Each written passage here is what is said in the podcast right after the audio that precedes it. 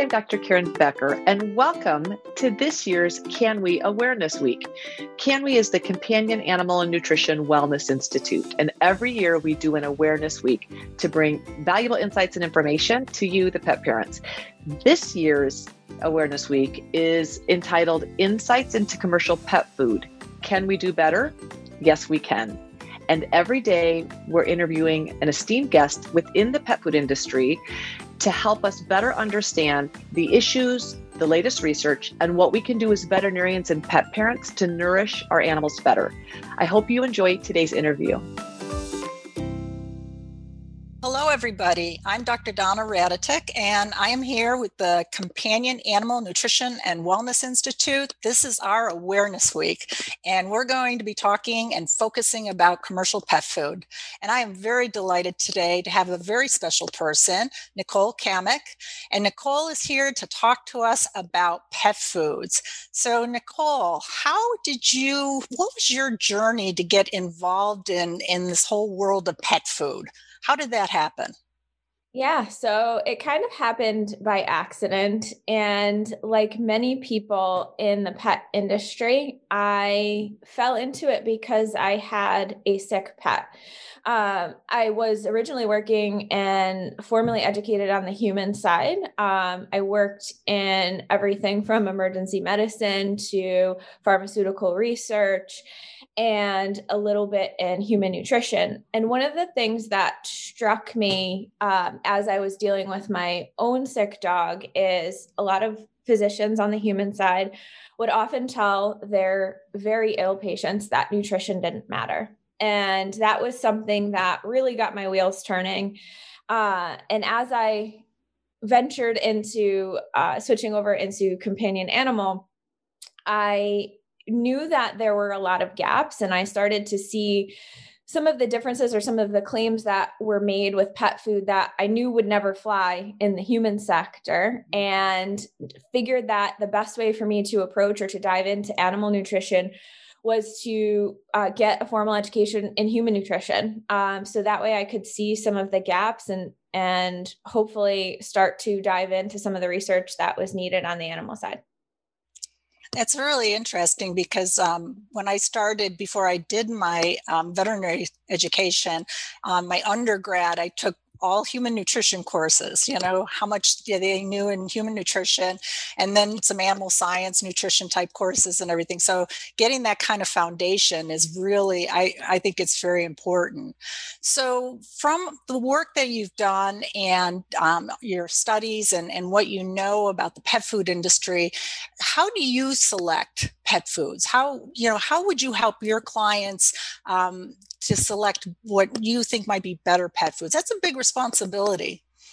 It is. Um, I wholeheartedly believe that every situation, whether it's financial, whether it's personal human beliefs, whether it's the health status of the animal, I believe that every situation is different. So my approach is going to be different for every person that is in front of me that said, it's a really difficult question to answer on how to select pet foods because it not because it's a difficult question to answer, but but because most pet food companies don't do their due diligence. So the reality is that we have a lot of, I would argue, safety gaps as well as nutrition gaps in industry, and um, it's really, you know, unfortunately spending a lot of time doing homework and following up with companies to try and get answers um, about the foods that are in the marketplace today. So, what kind of questions are you asking pet food manufacturers and pet food companies? Yeah, so there's a bunch, but top three for me um, one is food safety. I want to know that it doesn't necessarily matter to me whether that company makes the food themselves or it's made by a third party. What I want to know is do they have proper food safety culture and, of course, certification within the facility that the food is made? Uh, those things are really important. And in my mind, it becomes even more important than sourcing. You know, a lot of people like to focus on country of origin for, for various ingredients. And, you know, there is importance to that, but regardless of where the ingredients come, it's, it's important to make sure that they're safe. Uh, so that's certainly a, a, question that is always top. The other two go hand in hand. I want to know if they're testing the final product to make sure that it meets at least minimal nutritional guidelines.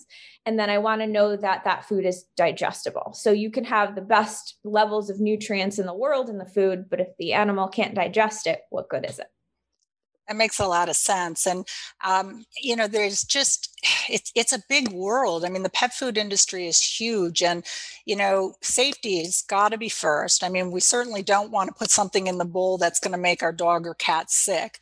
But then you're right. I mean, the labels have all this amazing stuff on it and people read ingredients and people are searching out all sorts of things. But at the end of the day, we've got to make sure that that food is digestible and they can absorb nutrients. And one of the things I always tell clients when they switch to diets, one indicator of digestibility is if the stools are less, you know, they're less waste products means more nutrients going in. And I consider that a good sign. Unless, of course, I put them on a weight loss diet and there's a lot of fiber and then they make more stool. That's a whole different story. But, um, and it, you know, that digestibility thing, um, companies, how do they test for that? Can they, can they do testing for that?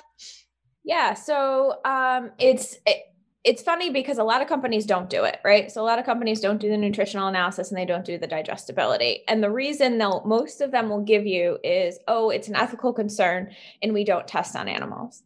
And the reality is that it's not a laboratory horrific type of testing that we think of when we hear animal testing. Uh, really, what it is is we feed the food to an animal for a short period of time, typically, you know, seven to 14 days, somewhere in there, and collect the stool, send it off to the lab, and figure out what the animal digested and what the animal excreted. Um, it's a very simple math equation. Um, obviously, it's a little oversimplified that explanation, but essentially that's what it is. It can be done in a kennel, um, and there's several of those throughout the U.S. And the other way to do it, um, which I don't think is a problem, is having people feed the food at home and collect the stool and send it off from there. Um, you know, that's also in my mind an acceptable way to go about it. And I think a, the big miss for a lot of people is if the company is not doing that, then essentially your dog is being experimented on. They're the laboratory test. So you want a company that is doing their due diligence in doing that. It's it's a very inexpensive test and there's really at this point no reason why companies should be in the marketplace without that. Very very interesting. So it's all in the poop. It's a scoop. Is in the poop. I say this all the time and that's not invasive so pet parents can ask these types of questions right they and can. and if they if they contact a their company and they say you know do you do digestibility um, what other question might they ask that would give you or me and them some assurance that this company is really making an effort, you know, making an effort to provide a safe, quality type of product? Yeah, another question that's important is who formulated the food? um, you know, you have a lot of people that have their hearts in the right place that um, formulate food, but they're not necessarily qualified to do so. Um, there's a variety of different people that are qualified to do so or that have training uh, but the reality is that there the number of people in the industry is very few. I think probably between ui and maybe a couple other people we know all of them. Um, it's it's a very small industry. And so um, you want to know who's who's behind it and then you want to it all goes together. You want to know if they're validating that product. Are they testing the final product? Um, is it free of contaminants? And are they doing those uh, studies. All those things matter. Excellent. Excellent. So I know that you're pretty excited because you have a presentation, an abstract presentation at a major meeting coming up. And that's going to be followed by a publication where you did a pretty intense survey looking, um, asking pet parents who were feeding raw diets, or I'm going to call minimally processed so I don't get everybody whatever, um, minimally processed raw type diets. And you asked some good questions. Uh, and that's pretty exciting. So, what kind of take home messages or what did you learn from that?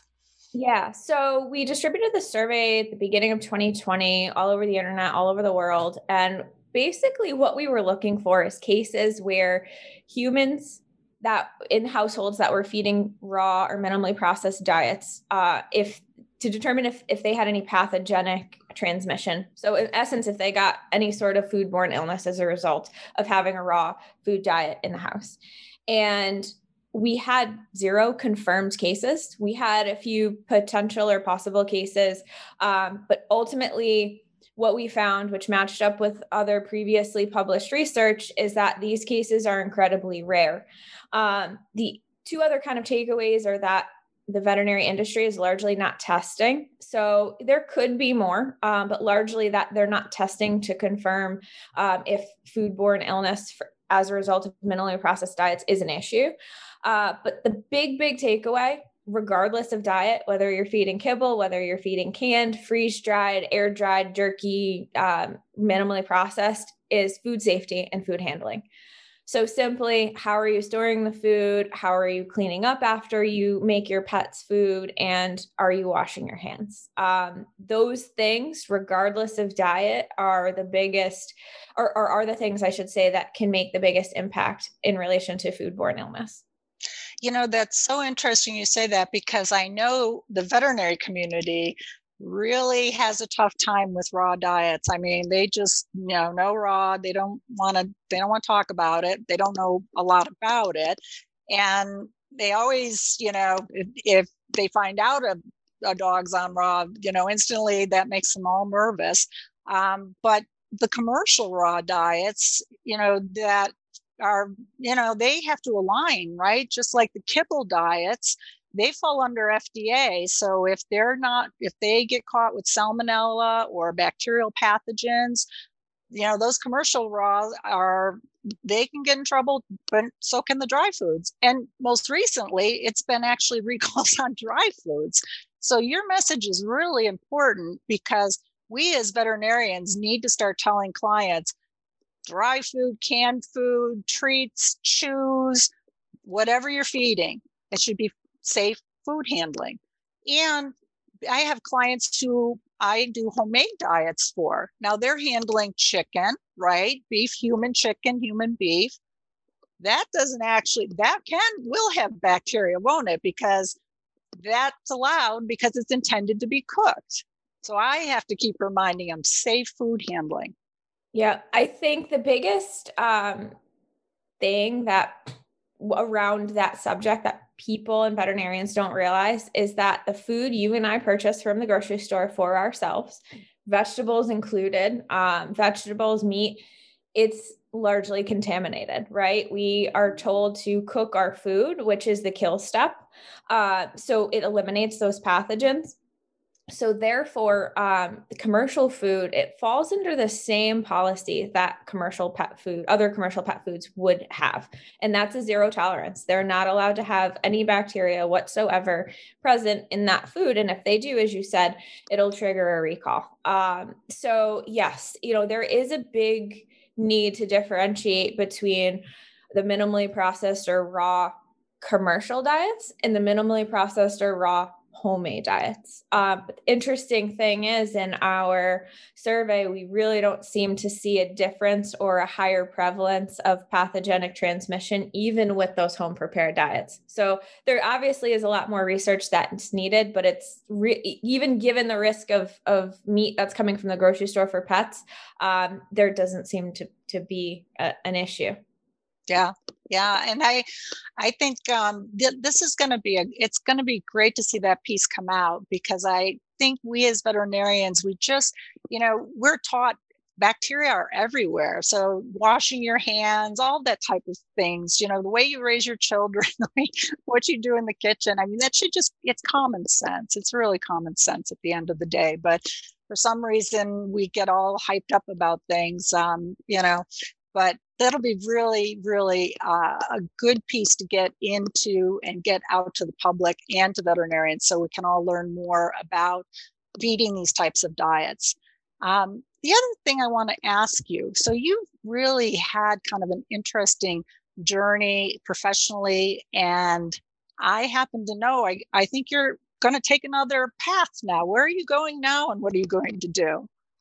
Yeah. So um, I currently now own um, a pet store here in Connecticut. That's a lot different than uh, a lot of other pet stores because we focus on the science of nutrition and food safety. We work really closely with veterinarians. So, you know, very, very lucky and fortunate in that sense. Um, but I wanted a little bit more. And uh, so I am moving to Georgia to attend the University of Georgia College of Veterinary Medicine. Uh, for a degree in comparative biomedical sciences or uh, animal nutrition, companion animal nutrition, um, starting this fall in a few weeks. Oh my, oh my. So you're actually going to pursue a doctorate program, a PhD program in animal nutrition. That's really exciting. I am beyond excited. You're an overachiever. That's what you are. sometimes it doesn't feel that way but um, no i'm i'm incredibly excited i know a lot of people um, think i might be a little bit crazy and that might be true but i am incredibly excited uh, i think that these types of programs and these types of opportunities and this type these types of research really are going to begin to move the dial in terms of the way that we practice human and animal medicine. Um, I really think that they can make an incredible difference in the way that we live our lives and the way our pets live their lives. Well, I know CANWI is part of your journey. Um, our CANWI supporters are supporting your journey, and your journey is our journey. It's a mission for us to all learn how to new, use nutrition, how to move that dial in the pet food industry world to produce better products, safer products, healthier products. Um, and I know that's going to be your drive. I know that's your passion. That's been our mission. Um, we love having individuals like you be stars because you're going to be the spokesperson. You're going to be the next one out there telling pet parents how to feed better, helping the industry to produce better diets. Thank you so much, Nicole, for joining me today. Um, I'm just really excited to have you a part of the CANWI family. And we're going to watch your journey and we're going to live vicariously through you. How's that? Thank you so much for your support uh, and all of your supporters' uh, generosity in, in donating to CANWI. It's all, I think, going to be a really good thing for everyone.